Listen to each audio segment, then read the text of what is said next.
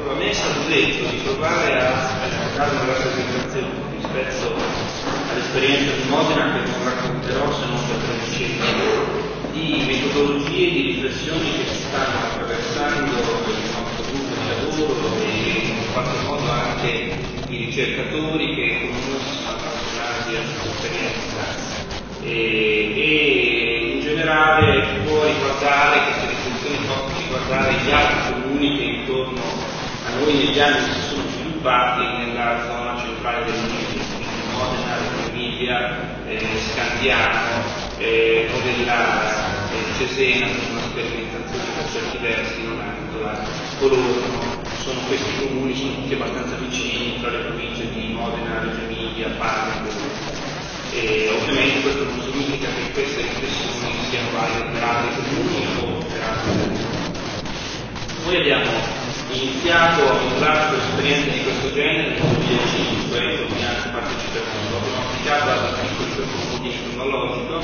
eh, salvo appunto il regolamento di cimitero, tra due stile, ma nella necessità di una intenzione forte dei liti e incredibilmente perché per quanto mi riguarda io non ho fatto, nulla, però vi garantisco che gli anziani del 50, 60 anni in su vengono tenuti eh, un progetto che è molto importante, su cui mi soffermerò, e riguarda l'expo di Rieti di un'area che poco parlerò. Un forum online, misurati con democracy, il participation in generale, e attualmente stiamo misurando con un progetto di pacificazione simile a quello di Bologna e Via del Fratello, in cui ho conflitto tra gestori, presidenti e studenti in massa che ghiaccio un paio di vie che prima erano eh, quello che voglio provare a dire è che noi abbiamo rivisto molte delle nostre convinzioni che ci appartenevano fino al 2005. E questo modello che noi abbiamo abbracciato nel 2005, che era travolto da questa primavera, partiva da alcuni presupposti che abbiamo tipicamente rivisto. Intanto una parte della nostra giunta, come si può dire, frenava e teneva una possibilità di una parte politica eccessiva e io vivo in una città con un contesto di partecipazione formale, all'accertamento amministrativo molto formalizzata e che quindi ostentava un'identità eh, molto latente e le conoscenze che avevamo per formazione universitaria e anche personale all'epoca, io eh, compagni alle mie spalle perché ho visitato il Sud America venivano soprattutto da esperienze di carattere sudamericano. Ecco, nel 2005 non c'era una città come Bergamo, cioè delle nostre dimensioni, che si misurava con esperienze di questo genere, c'era solo Mare, che era molto diversa da un paese con una situazione molto poco formalizzata. Aleggiava ed aleggia tuttora, oggi molto meno, un conflitto, penso, accadrà questo comunque, tra democrazia rappresentativa e democrazia partecipativa. Almeno nella vecchia Europa questo è già la classica frase noi che ci stiamo facendo.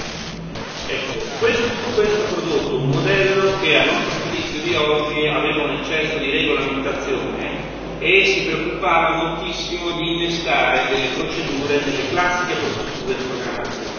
il fatto che il sottoscritto abbia avuto la delega al bilancio e alla partecipazione mi dà l'idea di quanto mi sembrava strategico in quel momento inserire delle forme di partecipazione o della volontà scaturita dalla partecipazione direttamente negli atti di programmazione, gestione e di rendicontazione, quindi per esempio un atto di programmazione di bilancio. Analogamente si potrebbe pensare per altri atti di programmazione che hanno dei processi di formazione come per esempio il piano regolatore che oggi in Unione ha un governo. Quindi noi, per riassumere questa espressione con una frase del nostro sindaco, avevamo coniato, e pensiamo che quella fu l'intuizione del 2005, una frase che voleva dire partecipazione alla formazione delle volontà è ovviamente un rimando alla, a, all'inizio amministrativo, ma quello che intendiamo dire è che se si fa partecipare per tempo gente, cioè prima che anche non pubblicamente questa volontà sia stata formata, indipendentemente o meno che gli altri approdino presso i consigli o le giunte rispettive per competenza, è inevitabile che il conflitto democrazia partecipativa e democrazia rappresentativa veda la prima soccombere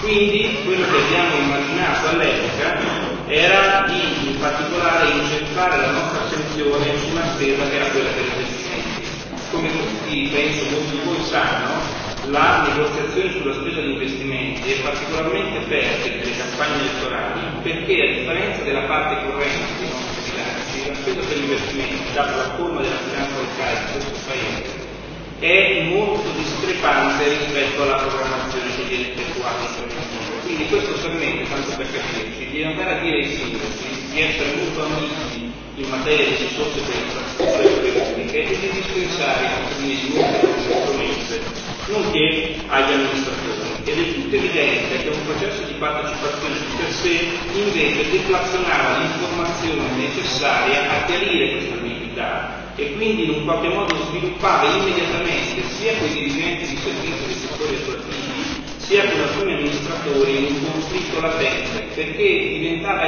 evidente quante erano le risorse probabilmente a disposizione per l'opera. Sto parlando di un comune ricco, il terzo per cento di welfare in Italia è totalmente forzato, quindi immagino che cosa possa succedere in altre città. È un comune molto ricco anche questo, eh, insomma, però, però provo a pensare se andiamo verso il centro oppure verso il sud.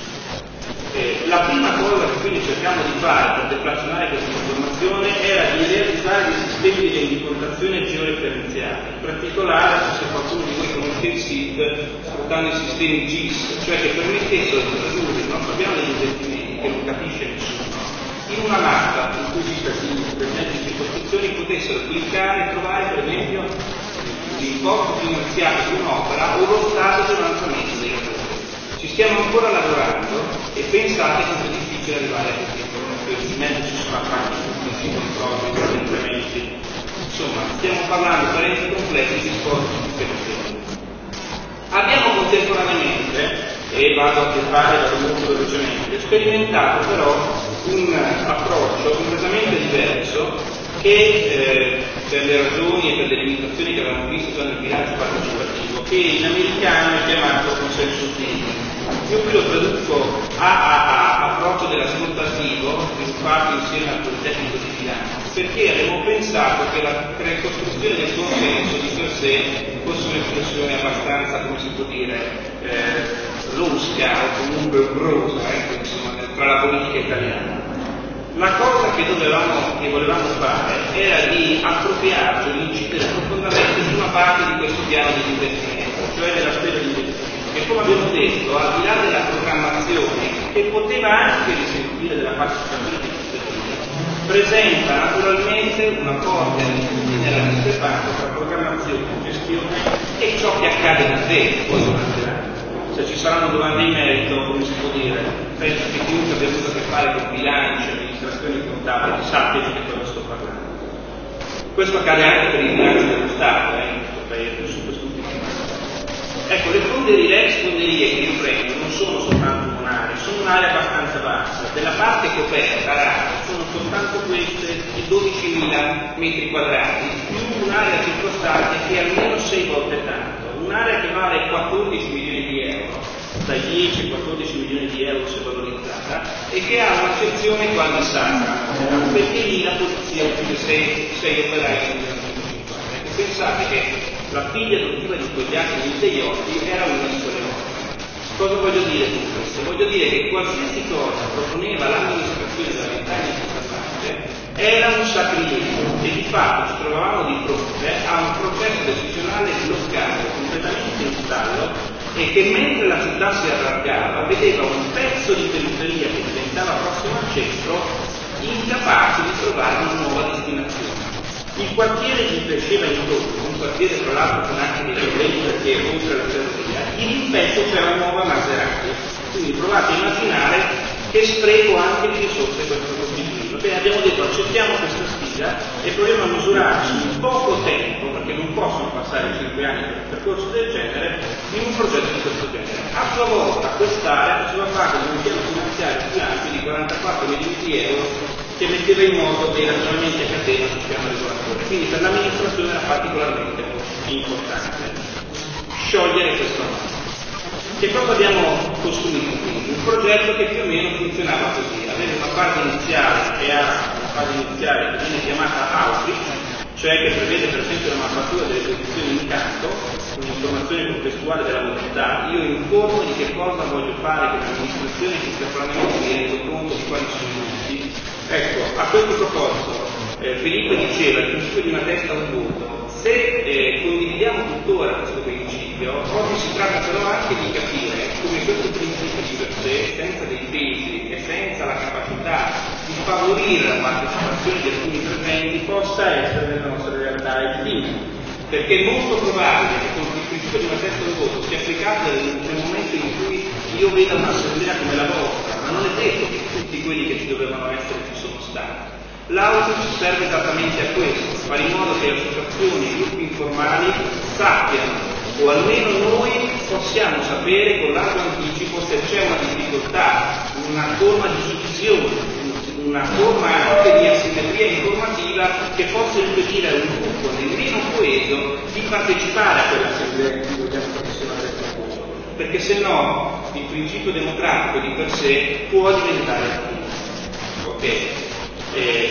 una modalità che si chiama OST, Open Space Technology, quest'ultima appunto risente e, non sto a dire, eh, ha una funzione in parte eh, anche qui costi elevati di gestione perché richiede partecipatori molto professionalizzati, che cosa serve questo OST? A semplificare le produzioni e ad accorparne altre, perché a quel tavolo di confronto ci sono delle posizioni davvero diverse. Qual è il tentativo? Superare la negoziazione, non immaginare la democrazia come una media delle posizioni iniziali, ma pensare che possano nascere soluzioni più belle che quindi siano frutto di una quasi unanimità.